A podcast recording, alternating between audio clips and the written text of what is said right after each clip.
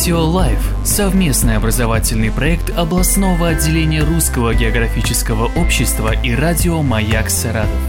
У микрофона заведующий кафедрой метеорологии и климатологии СГУ Максим Червяков.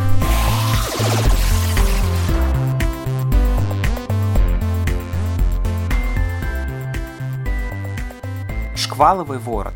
Многие жители города видели летом жуткое и одновременно завораживающее явление – шкваловые вороты у кучево-дождевых облаков. Такой ворот, по-латински «аркус», согласно международной классификации облаков, является дополнительной особенностью облака. Он представляет из себя плотный и темный облачный вал с более или менее разорванными краями, расположенный под основанием облака, чаще всего кучево-дождевого реже у кучевого. Как правило, такие шкваловые вороты появляются впереди большого облака и вызывают очень устрашающий эффект.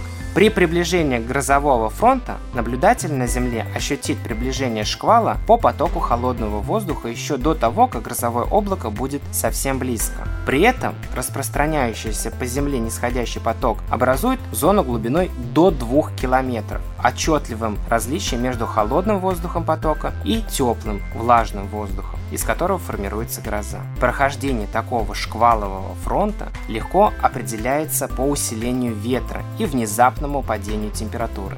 За 5 минут температура воздуха может понизиться на 5 градусов Цельсия и больше. Шквал образует характерный шкваловый ворот с горизонтальной осью, резким падением температуры и изменением направления ветра. Как правило, такой шкваловый ворот – предвестник сильного ветра, грозы и ливневых осадков чаще с градом.